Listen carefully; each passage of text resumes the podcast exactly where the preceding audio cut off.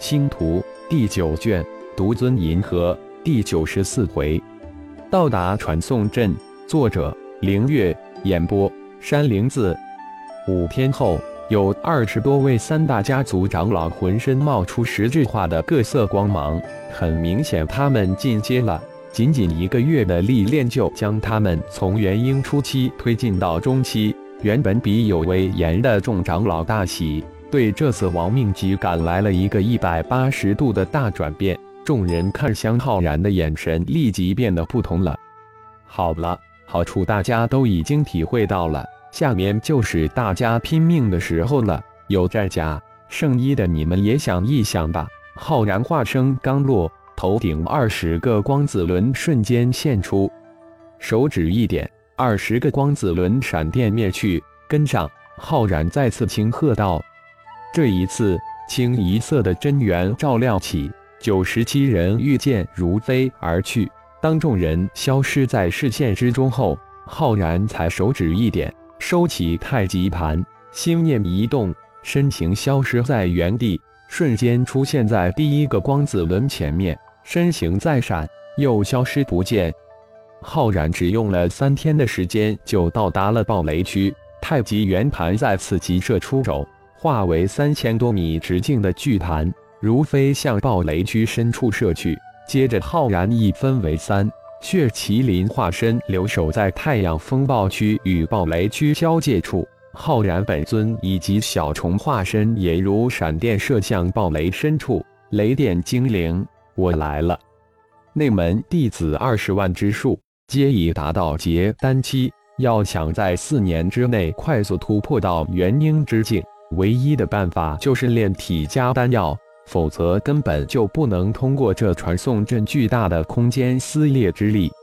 传送阵所在五指山就是一个神禁之地，也是炼体的圣地。炼体的最佳方法就是天雷炼体。这次浩然就要在这暴雷区利用太极盘的势能大阵聚合大量的雷丹。另外一个想法就是看能否利用暴雷区形成雷电之域。自己混沌小宇宙中还有一个化为雷鸟的雷霆之火，能否也像三足金乌在神火空间激发出金乌领域一样激发出暴雷领域呢？浩然十分的期待。即便不能激发出暴雷领域，自己也能为混沌小宇宙吸收足够多的雷电精灵以及雷电之力。无数的雷电精灵被浩然吸入体内的混沌小宇宙之中，庞大无比的雷电之力也源源不断的送入小宇宙之中。浩然就这样疯狂的在暴雷区域吸收着雷电精灵、雷电之力。而巨大的太极盘中，一颗又一颗的雷丹在太极阴阳大阵中形成。跟在太极巨盘边上的小虫化身，一边利用雷电来修炼，一边将形成的雷丹收入自己的空间之中。噬金灵虫已经能吞噬万物，更何况现在已炼化为虫人，对这最为低阶的银色雷电之力能轻松吸收。就是在边界之处的血麒麟化身，也能借助这雷电之力来提升自己的天罡血雷的威力。天雷之力能炼化修炼血神经带来的巨大的负面影响。何况血麒麟化身一直在炼神塔中修炼，修炼带来的魔性早就在炼神塔的大神通之下炼化。血神经在神界众多顶级的功法之中，也能算得上顶级功法。只不过修炼血神经越深，魔性越大。修炼到血神经的高深之处，会完全被魔化，魔性大发，完全丧失自我，成为真正的血魔。而浩然的炼神塔却是最为顶级的灵魂神器，正是炼化魔性的最为强大的神器。老魔神的顶级魔灵神诀，比起血神经来有过而无不及。修炼越深入。会入魔越深，魔灵化身五行灵帝，正是因为有了炼神塔的辅助，才能保持不被魔化，才能修炼到灵帝之境。血麒麟化身一边修炼天罡血雷神通，一边等待。十天之后，苏浩、麦迪又是一批到达之人，在接下来的二天时间里，九十七个元婴高手以及三艘飞船都如期到达。天雷是最佳的炼体方式，这里是暴雷区域的外围，正好利用雷电炼体。我们将在此休整五天，你们慢慢的适应一下。如果认为能凭自己的能力过暴雷区的，最好就凭自己的能力过。当闯过暴雷区后，相信每一个人都会得到一个巨大的惊喜。好了，随意吧。血麒麟化身一身暗红长衫，一看就知道不是那个浩然。几十位三大家族的长老谁也不敢多一句嘴。这个浩然很霸气，远没有那个浩然沉稳大气雍如。身具雷电元能神通的，慢慢深入暴雷区吸收雷电，提升元能神通。没有雷电元能神通的，就在边缘区域吸收少量雷电炼体。血麒麟化身传音入密到星光宗个人，星光宗深元雷电元能神通的就只有不到十个。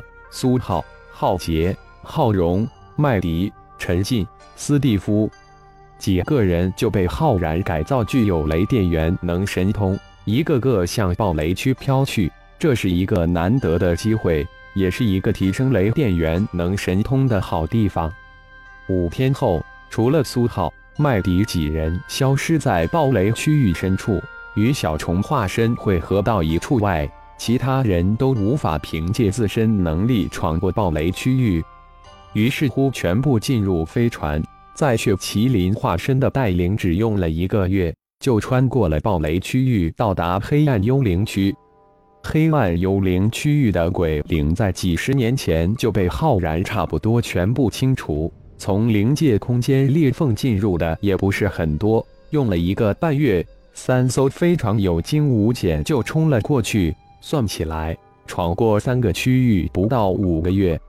到达五指山传送阵边缘之后，三艘飞船停了下来，所有元婴期、金丹期全部离船。静静的、整齐的分成五列，凌空而立，等候着浩然的吩咐。大家都看到了吧？那中心悬浮着的五指山，就是我们此行的目的地。通往修真界的传送阵就在五指山的中心。大家激动了吧？血麒麟化身说完，停顿了一下，扫了一眼各位，听了浩然的话，一百多人立即沸腾起来了，一个个眼冒金光。神情兴奋起来，虽然跃跃欲试，但大家都热切地看着面前的浩然，一定还有话要讲。大家的心情我很理解，在这里有一些话我必须跟大家讲清楚，当然也有一些建议给大家，大家听清楚了。第一点，每一个人都要印入脑海。这关系到每一个人的命运。使用传送阵的必须条件是修为必须达到元婴期，否则你根本就进不了传送大殿。在场的每一个达到元婴期的都能通过传送阵到达修真界，但是我建议已经达到元婴期的不要急，因为这个五指山是一个神境山，进入五指山的范围，一切真元都被禁锢，无法使用。因此，五指山也是一个炼体的圣地。